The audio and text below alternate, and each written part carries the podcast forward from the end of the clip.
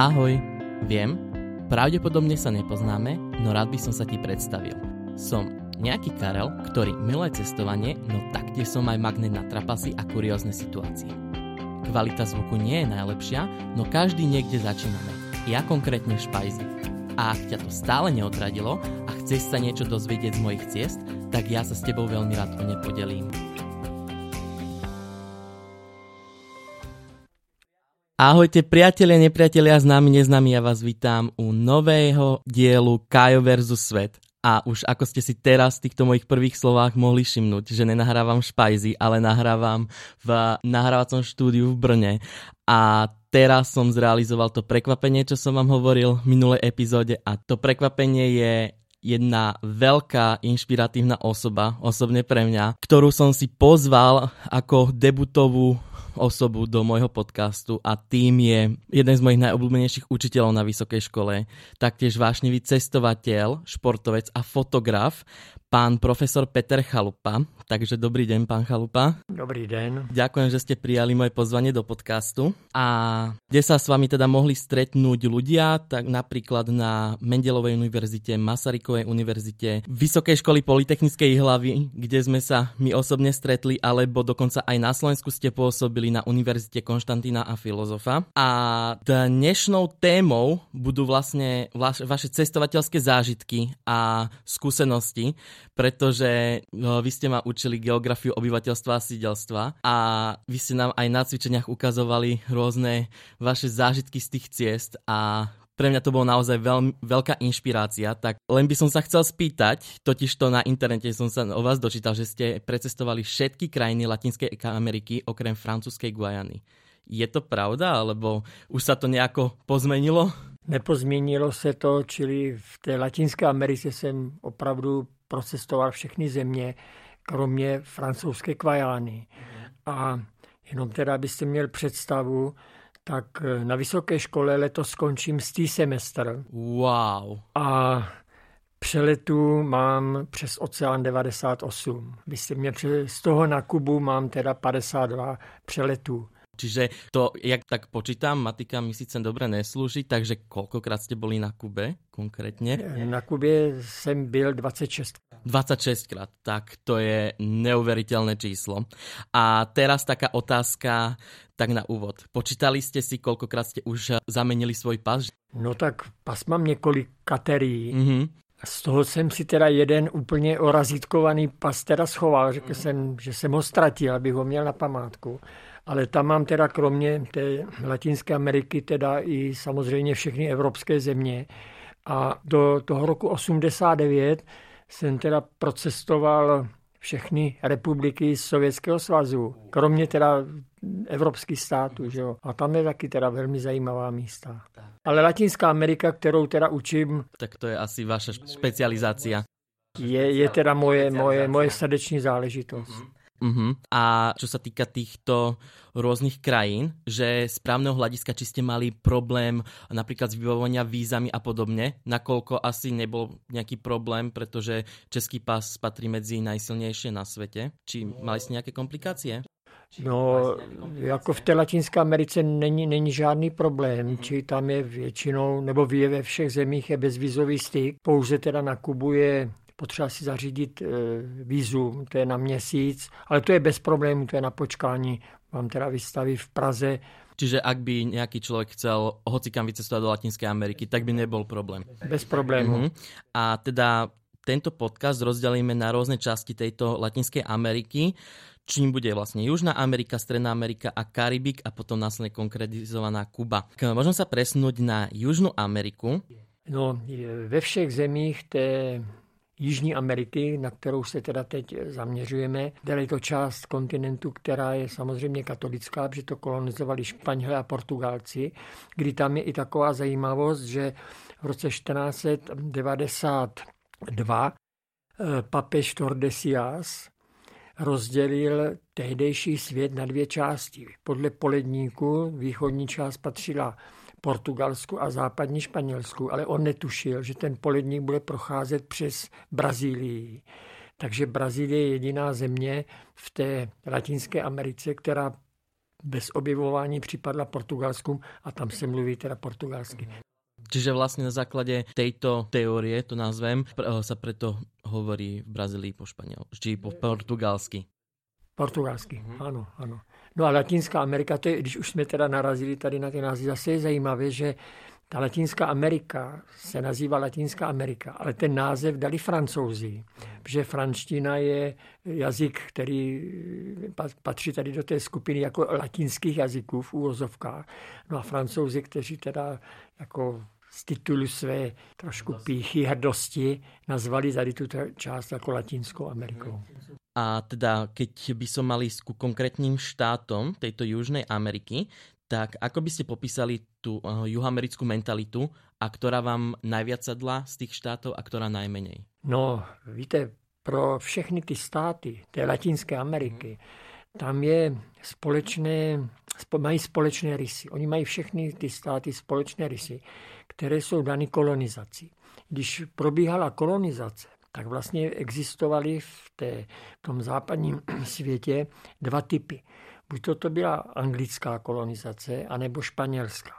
A ti Španělé kolonizovali tím způsobem, že obsadili území, nechali ty obyvatele na jednom místě, ty původní obyvatele, ty předkolumbovské, ty indiány nechali na jednom místě, ale vzali jim půdu. Čili z nich se stali bezemci, kteří museli potom pro nějakého latifundistu, šlechtice nebo církev museli pracovat. Oni zůstali na tom, na tom místě.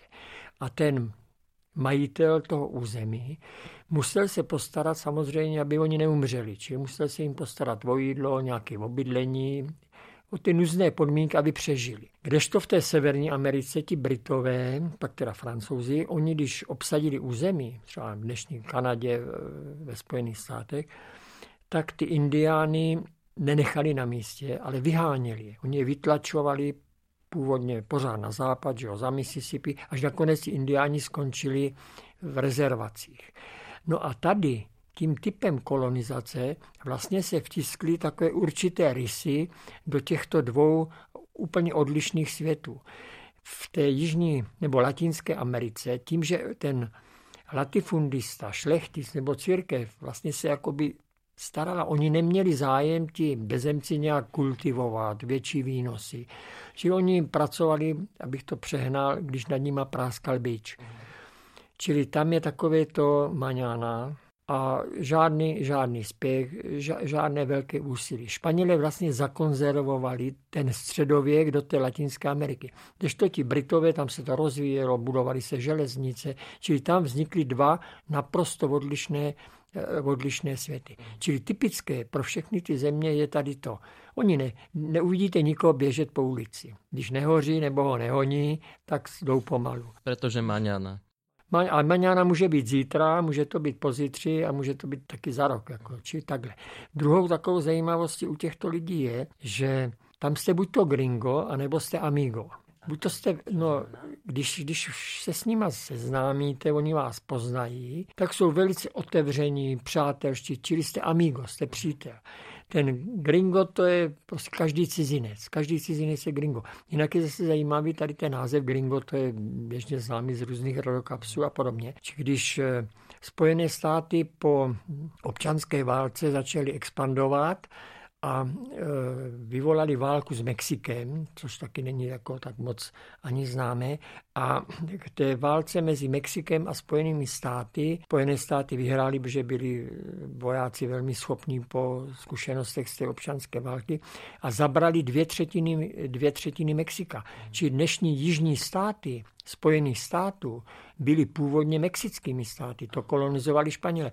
Když se podíváte do mapy, tak máte i názvy Los Angeles, San Francisco, San Diego, jo. Či to bylo, to bylo dřív španělské. No a ti vojáci američtí měli takové světle zelené uniformy, No a zelený je green a Mexičaní začali říkat gringo. Jo? Čili takhle, buď to jste amigo, nebo jste gringo, ale musíte si zvyknout na maňána. To je prostě asi tak základ, když, když jste tam. No. A keď sme vlastne v týchto krajinách, tak uh, ako sme aj spomínali, že v Brazílii sa hovorili portugalsky a v ostatných krajinách na základe toho kolonizovania sa hovorí po španielsky. Je tam problém sa dohovoriť iným jazykom, alebo jednoducho, keď tam chcem cestovať, tak musím vedieť minimálně základy? No, eh, takhle bych řekl, že v institucích, v institucích je možno se domluvit anglicky, když je to teda někdy prapodivné, ale dá se domluvit samozřejmě anglicky. Mladí lidé, kteří studují, umí anglicky. Abych to ještě zkomplikoval, tak ještě jsou nářečí, kterými mluví ti místní obyvatele. Čili v Mexiku, na Yucatánu, na polostrově Yucatánu mluví těmi nářečími majskými. V Ekvádor, Peru, Bolívie mluví kečujsky, protože tam byla inská říše, úřední řeč kečujština, či to je ještě takhle jako, jako komplikované. Španělsky se teda jako domluvíte, i, i ta španělština je, je jako odlišná, jo. Či jinak mluví, port, jinak mluví třeba Argentínec a jinak mluví Eh, kubánec. Jo? Či tam jsou rozdíly. Či příklad, já nevím, kuře, kuře se řekne pojo, španělsky, no Argentinec řekne požo. Mm-hmm, tam, takže tam jsou ještě nárečia. Ne, ne, nebo, no, co je ke, Argentinci říkají če, Aha. čili Guevara, Ernesto Guevara, který pořád vkládal do řeči to slůvko co, jak jsou takové ty berličky, které se, se říkají vlastně prostě, jakoby, a tak, tak on pořád říkal to čeče, takže oni mu začali říkat Uh-huh, zaujímavé, tak toto som teda absolútne nevedel, že existujú až takéto rapidné rozdiely. A ktorú pamiatku alebo miesto by ste najviac odporúčili navštíviť práve v tejto časti? V tej Jižní Americe. Áno, v tejto Južné Amerike. No tak e, samozřejmě památka, jako před, předkolumbovská památka je Machu Picchu a pak teda bolivijské Tiwanaku, to je předinská doba, před, před těmi Inky. No já, víte, k tomu Machu Picchu bych vám řekl asi tak, no já jsem tam koncem 80. let nebo ještě začátkem 90. let jsem několikrát na to Machu Picchu spal wow. těmi památkami. Dneska už je tam limitovaný počet, jo, pustí tam ani 2000 ráno, 2000 odpoledne, chodíte po chodníčcích mezi, mezi provazy. Už je to prostě takhle jako zkomercionalizované, ale je to teda nádherná památka, jako opravdu. To je něco takové, když čtete o egyptských pyramidách, anebo já nevím, o, o řecké akropoli a něco jiného, když tam přijdete, tak prostě člověk začne se dívat. A... Má to je úplně tu jinou tu energiu a úplně jiný přístup má člověk k té pamiatke. Či ty dvě památky asi to a Machu Picchu. Tak teda týmto by som nejako tú Južnú Ameriku uzavrel a presunieme sa trošku severnejšie na Strednú Ameriku. Mňa by tam zaujímalo, lebo som veľa aj čítal o tejto oblasti, že nie je to niekedy moc bezpečná bezpečný region. Ako je to tam vlastně s kriminalitou? Máte nějaké zkušenosti? To je jako záležitost, která ona platí po celém světě. Že jo? Čili nebezpečné, nebezpečná jsou města. Jo, venkov není, není, není takhle jako nebezpečný, ale jsou teda země, které jsou opravdu, opravdu rizikové. E, mně se stalo, nebo jsem tam byl před dvěma lety, jsem byl i ze studenty v Mexiku a v hlavním městě Ciudad de Mexico v Mexico City svítila červená, rozsvítila se zelená, přecházíme přes, přes chodník a naraz prostě studenti mokří, tak Mexičani je začali čistit. Přešli jsme přes silnici, no a studenti byli bez mobilu, bez hodinek a bez peněz. Bez Takže peněz. jich naozaj vyčistili. Takže takhle je vyčistili, učistili je perfektně. A jinak teda e, se mně stalo i v hlavním městě v Santiago, v Chile, jo, což je vlastně bych řekl, jedna z nejevropštějších zemí té Latinské Ameriky, že, že vás okradou. Naprosto bezpečná eh, je, je Kuba, jako, kde teda jsou jednak eh, ti turisté v úvozovkách chránění a je to naprosto bezpečná, čili tam, když děvčata chodili na diskotéky a, a podobně, tak bez, bez obav. Mm-hmm. Tu s týmto vám môžem to len potvrdiť, pretože vo februári som absolvoval cestu na Svetý Martin a tiež som tam mal takú skúsenosť, že jeden Černoch na pláži ma skoro chcel zabiť.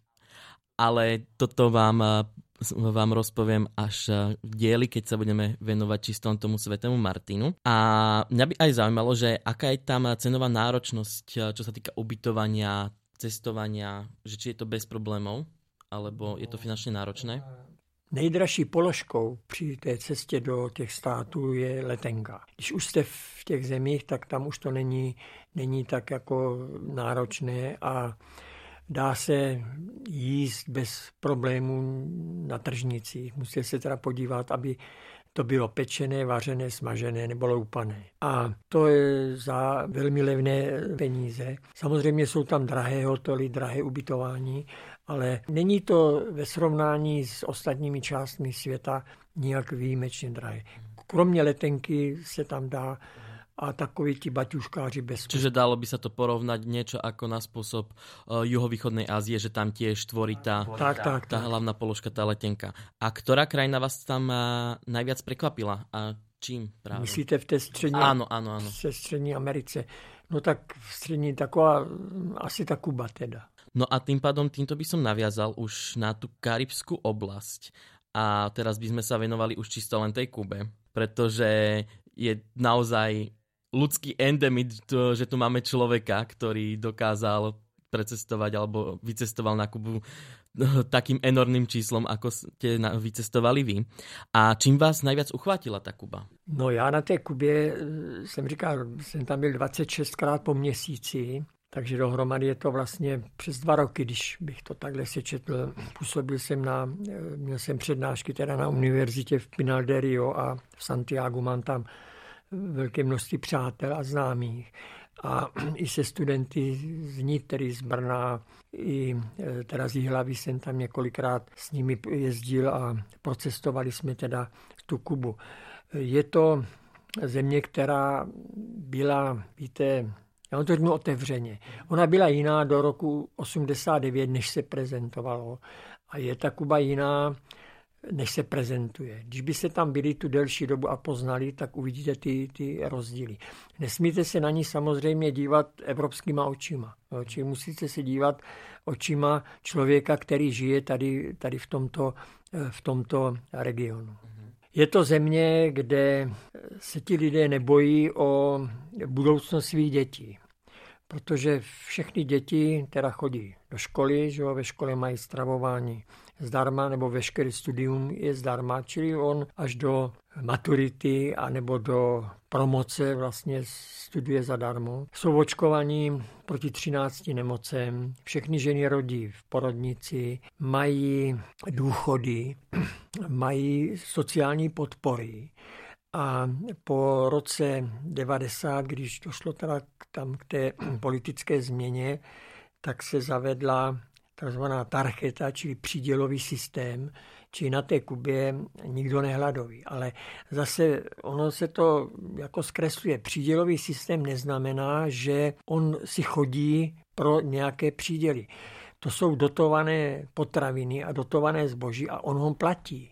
Já vám uvedu příklad. Čili každá osoba na Kubě má takovou jako knížečku, ta se jmenuje Tarcheta, kde je jméno a kde bydlíte. Podle té knížečky, podle toho sešitku se nahlásíte v nějakém obchodě ve vaší čtvrti nebo ve vesnici, no a pak si tam chodíte pravidelně pro ty dotované potraviny a zboží. Čili to je kilo chleba denně, 4 kila cukru, olej, čočka, fazole, ani 4 kg masa, jedenkrát eh, za rok mám dejme ručník, prostě, ale to se platí, to se platí. Jo. Čili vy eh, litr mléka do 7 let, litr kefíru do 15 let a když víte, že vám přijde návštěva, no tak si musíte koupit ještě další chleba v normálním obchodě. Mm-hmm. Wow. A teraz by som sa chcel opýtať jednu otázku, pretože určite ste ju buď dostali za celý ten svoj život, alebo niekto si ju aj teraz poklada, keď vás počúva, že ste tam toľkokrát boli. Nerozmýšľali ste o tom, že by ste sa tam presťahovali? No já dokonce s kolegou z Nitry jsme se tam dívali po nějakém domku. Jak... Wow. Čiže tam ta myšlenka byla. Tam byla, byla, byla. Dokonce jsme si ten domek i z, zase kolega profesor, jeho žena je architektka tak nám tam vytipovala takový domeček. No a pak jsme teda jako se rozhodli samozřejmě, že ne, no protože jezdit na dovolenou eh, na, na druhý konec světa, ale jako je, je, je to opravdu jako poměrně lákavé. Oni, oni nemůžou eh, ten Půdu nesmí prodávat, půda je státní, ale ten domeček mohou, anebo se to dá udělat tím způsobem, že tam ten dotyčný bydlí, že jo, a je, je to jako, mm-hmm. jako vaše. No. Mm-hmm. A teraz by som ešte chcel nadviazať na jednu vec, ktorú ste hovorili, či, hovorili čo sa týka uh, tej komerčnej Kuby do tej, po, vlastne po tom 89. ako sa prezentovala.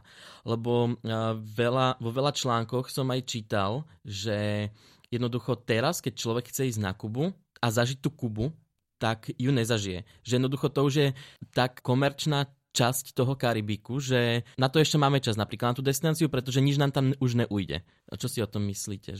No, já vám řeknu zase, kromě Havany, kromě Havany, ta Kuba je pořád Kubou. Jo. Havana už je, je zkomercionalizovaná. No a samozřejmě něco jiného jsou rekreační střediska, ale k tomu se, se dostane Varadero, Cayo Coco, Santa Maria a podobně, kam jezdí většina lidí na tu Eh, na tu Kubu. Já mluvím o Kubě jako, jako o, o celkem jako o, eh, o ostrovu. Ale je to země, kde ten Karibik zažijete ještě teda zatím, takhle to chci říct. Čili jestli chcete jet a zažít si opravdu Karibik bez McDonaldu, opravdu, kde jsou všichni lidé, oni jsou chudí, takže si nezávidí. Jo. Žijí teda tou hudbou, jsou všichni teda vzdělaní, protože tam na rozdíl od těch jiných zemí teda všichni umí číst a psát. Mají lékařskou péči, která je stejná jako u nás. Dokonce, když jsou třeba velké školy, tak velká škola má svoj lék, svého lékaře, jako ve všech hotelích je lékař. A e, lidé jsou přátelští a nemusíte večer se bát, když půjdete někde ven. Opravdu je to, ale nevím, jak to na té Kubě dlouho ještě bude, jako, jo? ale opravdu je to poslední země, kde je to ten Karibik jako, jako Karibik. Mm-hmm. Tým pádom, eh, v čom je tak celkovo ta Kuba iná oproti iným karibským krajinám? Tak prvně bych řekl, že teda je to bezpečnost, pak je to teda ta zdravotní péče, pak je to ta kulturní úroveň těch lidí. Oni jsou vzdělaní, umí číst, umí psát, jsou velmi pišní na svoji historii, ale tím neříkám, že jsou spokojeni všichni. Jo? Oni kritizují takhle, ale v případě, že začnete kritizovat vy, to je taky zajímavé, tak oni začnou hájit. A jsou si vědomi toho, že za, těch, eh, za tu existenci od toho 59. roku. Víte, žádná země toho Karibiku se nezviditelnila na, na světě, v tom světovém měřítku, právě jak ta, jak ta Kuba. Jako. Takže říkám, skromnost, vzdělání, zdravotní péče a bezpečnost. To je to, co teda tu Kubu tvoří, dělá výjimečnou. Mm-hmm. Vlastně, keď ste tam tolkokrát boli, tak čo vás ta Kuba naučila? Alebo priniesli ste si nějaké tie zvyky, například aj domov, které aplikujete doteraz? No, no, bohužel nepřenesl, to vám jako, jako mohu říct, protože oni neběhají, jak se vám říká, když nemusí. A oni si nelámou moc hlavu dopředu. Čili oni myslí, oni myslí perspektivně na krátkou dobu ale zase je to dáno i tím systémem. Víte, ono to není úplně ideální, když ten člověk jako všechno dostává.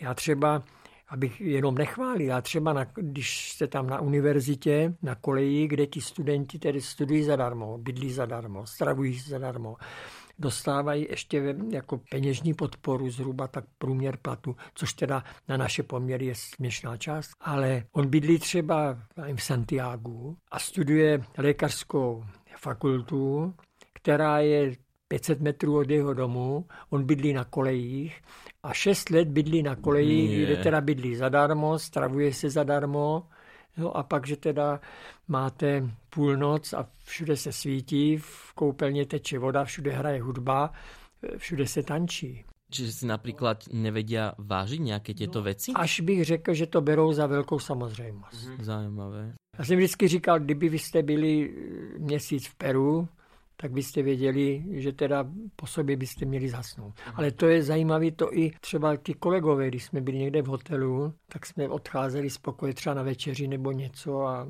tam proč nezasneš? Aha, aha. A kam se najradšej vraciate? No ten východ. No, čili ta bývala ta provincie Oriente, ten východ Kuby, Santiago, to je Kuba, to už je Kuba. Tam je, jako kdyby někdo, abych udělal laskominy eh, vašim posluchačům, tak opravdu vynechejte ty, eh, ta místa, kam jezdí hosté z Varadéra, tady z těch Kajokoko, že to jsou turistická geta. Je to nádherné, to Varadero je, to je úžasný poloostrov, 18 kilometrů dlouhý, bílé, bílé písečné pláže, jeden hotel vedle druhého, ale to stejné máte i v Mexiku na Cancúnu, to stejné máte i na Floridě, to stejné máte někde. Těch, těch, Hoci kde, kde to je kdekoliv, kdekoliv, přesně. Mm-hmm. A odsud oni vyjíždějí, buď to do Havany nebo na západ, tam jsou mogoty, takové vápencové útvary, nebo jezdí do Trinidadu, to je město tam na jihu u Karibiku, ale z toho Santiago to už je mimo, to už je, to už je mimo. Většina teda je tam obyvatelstva tmavé, protože Haiti už je blízko a když došlo k povstání na Haiti konci toho 18. století, tak ty otrokáři francouzští se s těmi otroky přestěhovali na Kubu. No a takže to už je hodně, hodně tmavé obyvatelstvo. No a je tam město Baracoa, to je první město na Kubě, které bylo založeno 1411 při kolonizaci. Přistál tam v tom to 28. října 1492 Kolumbus, je to v UNESCO město a je na okraji národního, největšího národního parku Alejandro de Humboldt, Humboldtova národního parku, no Panadera. A keď ste teda spomínali, že najviac sa oplatí ten východ navštíviť, tak napríklad, nazvem to ja ako laik na tú Kubu, dokáže sa tam bez problémov dopraviť? Aký typ dopravy odporúčate práve že na takéto nekomerčné časti Kuby, lebo predsa keď je niečo komerčné, tak tým pádom aj infraštruktúra tam funguje na 120% a teda ako to tam je s dopravou a podobně. Tak samozřejmě byste přiletěl, byste přiletěl do Havany. V Havaně je možno si koupit jízdenku na vlak, který jezdí napříč celou tou Kubou, což je teda zážitek že on nepřetržitě houká ten vlak, a nebo teda autobusem. Musíte zaplatit, že tam je dvojí měna. Oni teda už, už nějak usilují, aby ta měna byla jenom jedna, či tam jsou národní měna a pak jsou takzvané konvertabilní platidlo, či za to konvertabilní platidlo si koupíte jízdenku autobusem do toho Santiago. Ubytovat se není, není problém.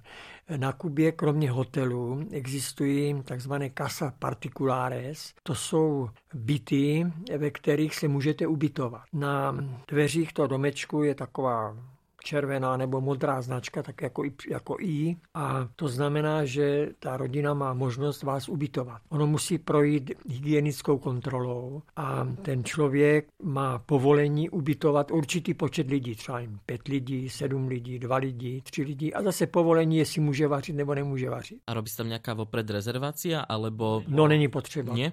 Čiže jednoducho přijdem, hledám. Dobrý den, mm-hmm. chci se tady... Já jsem i když jsem tam začínal jezdit ze studenty, tak jsme bydleli takhle jako po, po tady těch casas particulares, ale no to mělo nevýhodu, že oni vám vaří. Jo.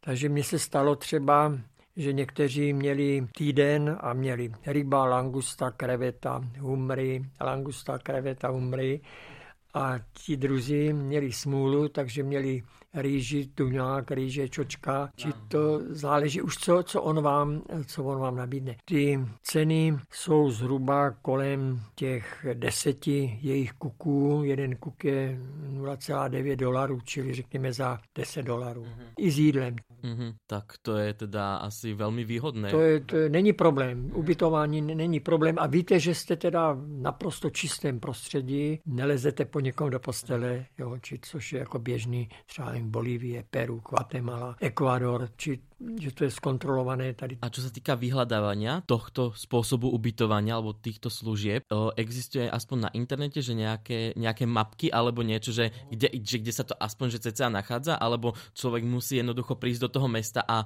pozerať sa po jednotlivých domoch, že či to akože splňajú alebo nie. No spíš bych řekl, že tady ta, ta druhá varianta, protože internet je tam problém. Že? Internet je si americká věc, že jo, či na to platí embargo, čili Kuba má internet, ale je to optickým vláknem do Venezuely a z Venezuely teprve, že oni mají intranet, vnitřní, vnitřní tady ten internet. Instituce mají samozřejmě internet, hotely mají internet, i si můžete zaplatit a připojit se na internet, není problém, ale pochybuji, že by tady ty casas particulares měli napojení. Někde se může stát, že, že to může mít, jo.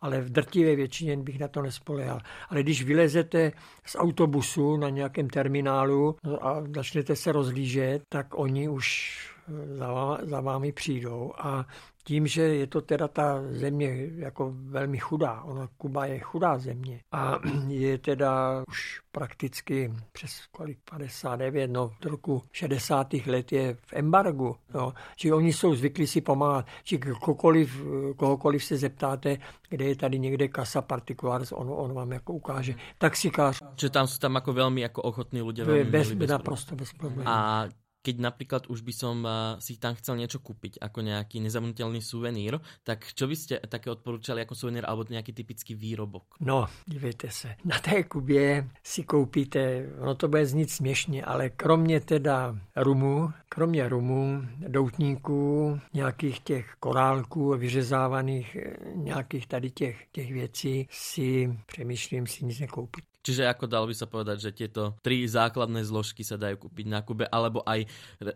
respektive v iných tých krajinách Kariby.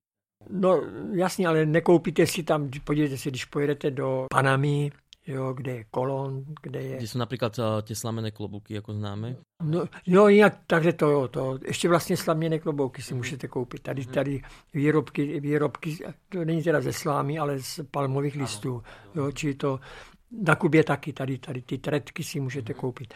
No ale teda rum je nesmírně kvalitní, no ty doutníky taky, jo. Mhm. Ale to s těmi doutníky, to vašim posluchačům ještě chci říct, eh, oni eh, doutníky jsou jako velmi drahá, drahá zážitost. Když jdete do obchodu na té Kubě a vy, vyvést jich můžete jenom 52, když už jsme se dostali mhm. tady na ty, na ty dárky. Vyvést jich můžete bez povolení 52 ale musíte mít od toho eh, obchodníka jako účtenku a každá krabice doutníků má vevnitř takovou jako certifikát, jako výrobní list, jestli mě rozumíte. Jo? Protože když se ty doutníky, to je zase zážitek, že ten tabák se pěstuje teda po celé Kubě, nejkvalitnější na západě právě v tom údolí Vinales. A oni ví, když eh, ten tabák roste, tak ví, kdy ty listy mají trhat, které listy, na který typ doutníků. Pak se to eh, suší, pak se to maceruje, no a pak to, to jsou soukromníci, že jo, to ne, on to prodá potom do, do továrny, kde se z toho dělá doutník. Je učební obor výrobce doutníků. Neválí to na na stehnech, jak se jako říká, samozřejmě, že ne, ale list přijde do té tabákárny, kde jsou ženy, které takovým zvláštním pohybem vytrhnou z toho velkého listu tu žilnatinu. Či ten list je vlastně bez té žilnatiny, je to jako kus plátna. A pak jsou teda další, kteří ty listy třídí podle barvy. Protože v té krabici těch kvalitních doutníků máte všechny listy stejné barvy. A jako eskimák údajně rozliší 40 druhů sněhu podle barvy, vikingové pluli po moři podle barvy, tak tady oni jsou schopni naskládat ty stejné barevné doutníky. No a pak se teda vyrábí tak, že on udělá těleso toho doutníku, obalí to tmé kapat tím pláštěm, pak má kanadský balzám, to nalepí ten, ten konec, který se odřezává a dá to do takového svěráku, asi na 20 minut se to slisuje, no a pak to jde v té eh, tabákárně do takového zařízení, něco jako když byste si měřil tlak v pneumatice, průdušnost toho doutníku, no a který je teda v pořádku, no tak ten potom se na něho nalepí ten ta páska té, té značky, který neprojde, tak ho háží, háží do krabice. No a Kubánci si ty doutníky tady ty berou mm-hmm. z, té, z té krabice, nalepí si na to tu, tu pásku, no a pak to prodávají turistům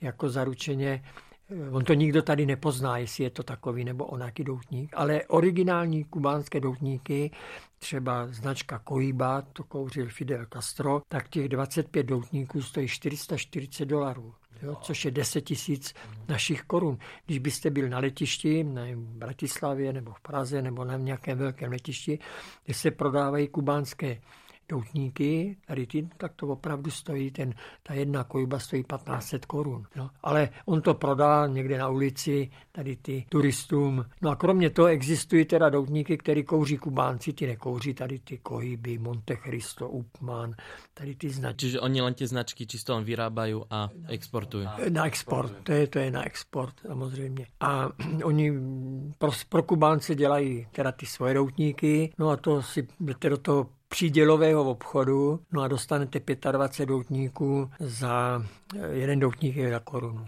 A který je kvalitnější, ten exportovaný alebo ten ich domácí? Víte, já vám to řeknu asi takhle. Já nejsem znalec eh, doutníků, jakože by dovedl rozlišit, ale když bych se vás zeptal, jestli eh, je lepší Zlatý bažant nebo Starobrno. Tak Plzeň.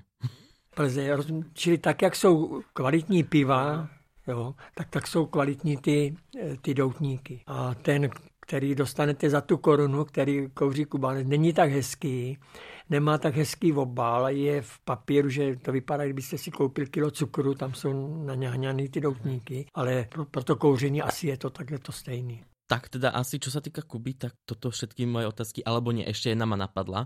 A to, že určite existujú nejakí takí fiškusy, aj ja som taký fiškus, taký letiskový, že sa snaží pre, uh, čo najviac toho nakúpiť a respektíve prekročiť tie normy.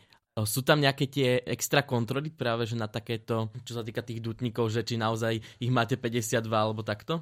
No, já vám to, já vám to řeknu zase zcela otevřeně. Mm-hmm. Jo. Studenti si nakoupí routníky, nebo nakupovali routníky, mm-hmm. pak to teda tady prodávali a prodali tři krabice, ale to nebyly ty originál samozřejmě, tři krabice routníků někde v nějakých podnicích, no a měli zaplacenou cenu na Kubu. Na letišti mají čidla, která poznají, jestli máte tabák nebo nemáte. Poznají. To letadlo, které letí do Evropy, má 400 cestujících a myslím si, že těch 400 Aha. cestujících, všichni mm-hmm. mají ty doutníky. Kdyby rozbalili všechny, všechny zavazadla, tak to letadlo nevím, kdy, kdy odletí. Ale stalo se mně teda samozřejmě, že byli jako přichycení studenti. Mm-hmm. A seděli jsme teda jako příběh na letišti, no a teď hlásili teda jméno, byl to z okolností Sloven, na Sloven, slovenský student. Kdo by to povedal? A tak ho teda volali, no tak jsem šel s tím studentem na tu, na tu celnici, on byl chudák tak strašně rozklepaný. No tak já jsem nečudujem, to já by som bol.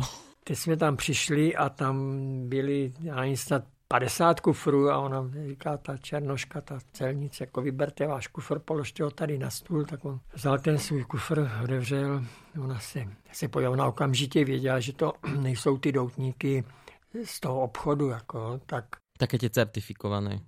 No a to nepoznáte, mm-hmm. že ti Kubánci prodávají v originále jako krabici s tím, ale jsou to ty vadní, které neprojdou tou, tou kontrolou. A tak jako se na to dívala a říkám, máte jich jako víc tady. A já říkám, no, že je to teda student a že, že to veze dědečkovi a rodičům a tak. A že šetřil, že byl na, a to je pravda, jako, jo, že byl na brigádě a že teda jako, když mu to vezme, že nemá co dovést, a, tak ona říká, no tak ultimo, ultimo jako naposledy, no nechala, nechala, ho, nechala ho být. No. Pak teda druhého studenta, tomu teda vzali ty doutníky a ten měl ještě takovou smůlu teda, že v Praze Bruzini nechali mu otevřít kufr a měl tam korále. Je, yeah, To Karibiku, no takže měl problém ještě tam, no tak. Mm jsem zase říkal, že to vezeme na univerzitu jako vzorky, no tak to nějak tak. Těž nějako s jedným a druhým zažmureným Takhle, okom, takhle nějak. Uh-huh.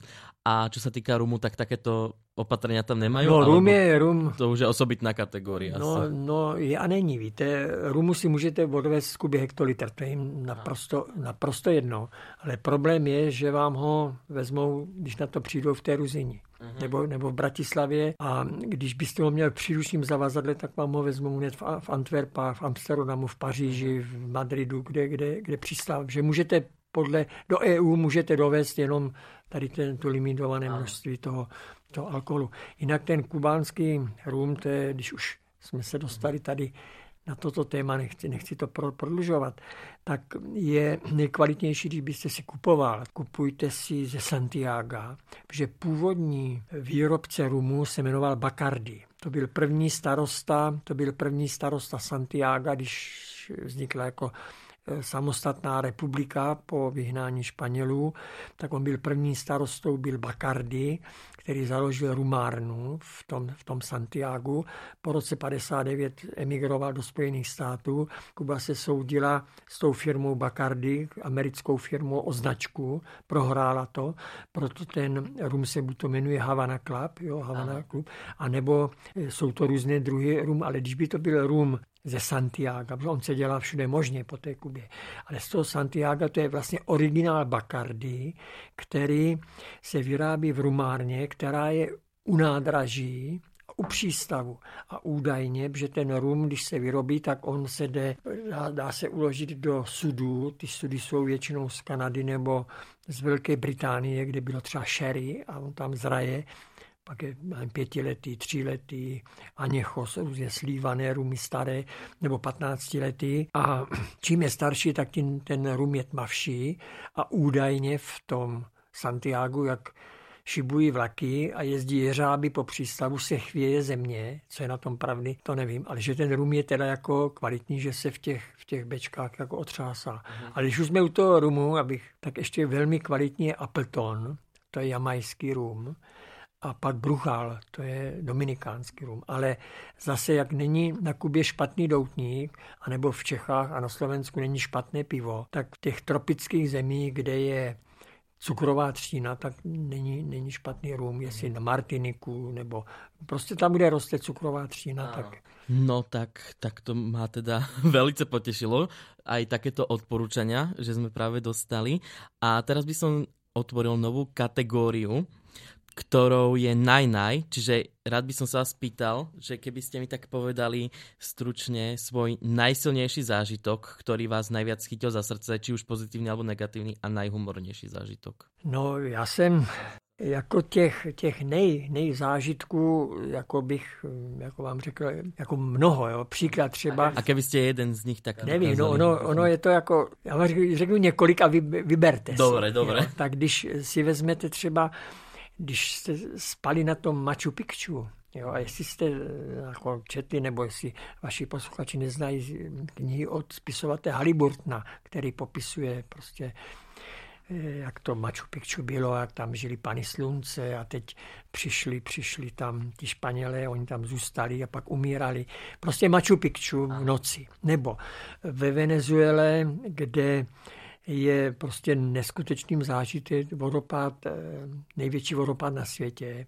Jeho Salto Angel, On, je, on padá z hory Antepuy, která je vysoká přes 900 metrů a volný pád je téměř kilometr, to je 800 metrů. Padá voda, to je něco jako ne, neuvěřitelné. Jo.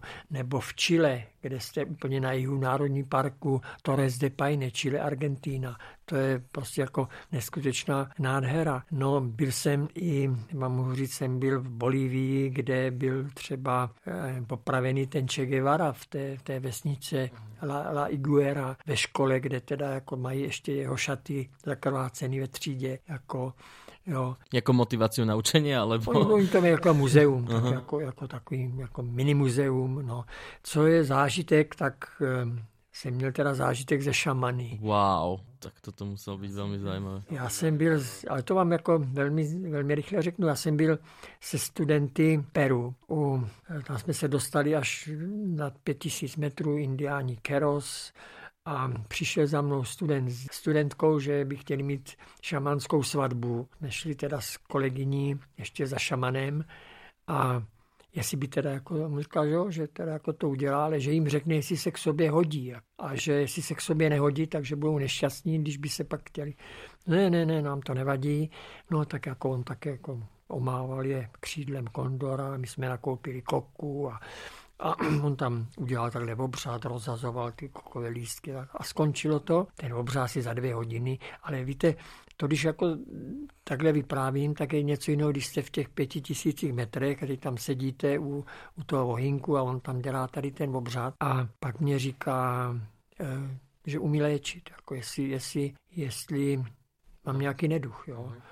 Já jsem prostě jako si na nic nespomněl a pak jsem si vzpomněl, že mám, ona dcera závodně plavala, ona byla v reprezentaci s Martinou Moravcovou, mm-hmm. s tou vaší plavkyní, ještě když bylo Československo. A tak jsem si jezdil po bazénech, tak jsem měl bradavici asi jak pěti korun na pať. A než jsem jel, tak jsem byl u známé lékařky a říkal, no tak to musíme jako chirurgicky, protože to se špatně bude sešívat, tak říkám tomu šamanovi, že mám bradavici. A měl jsem pohorky oblečené, on říkal, že jako není problém zamávat tím křídlem, že to večer spálí. Já říkal, dobře, tak to spál. tak jsem se druhý den boboval a bradavice nikde. Wow.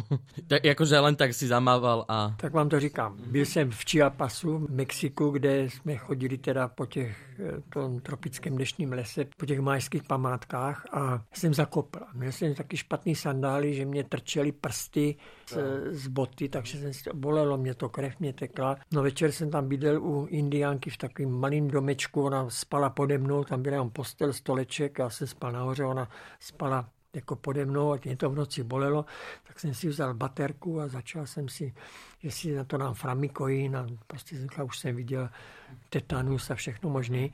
No jak jsem se tam vrtěl a svítil baterkou, tak ona vstala a říkala, co jako je.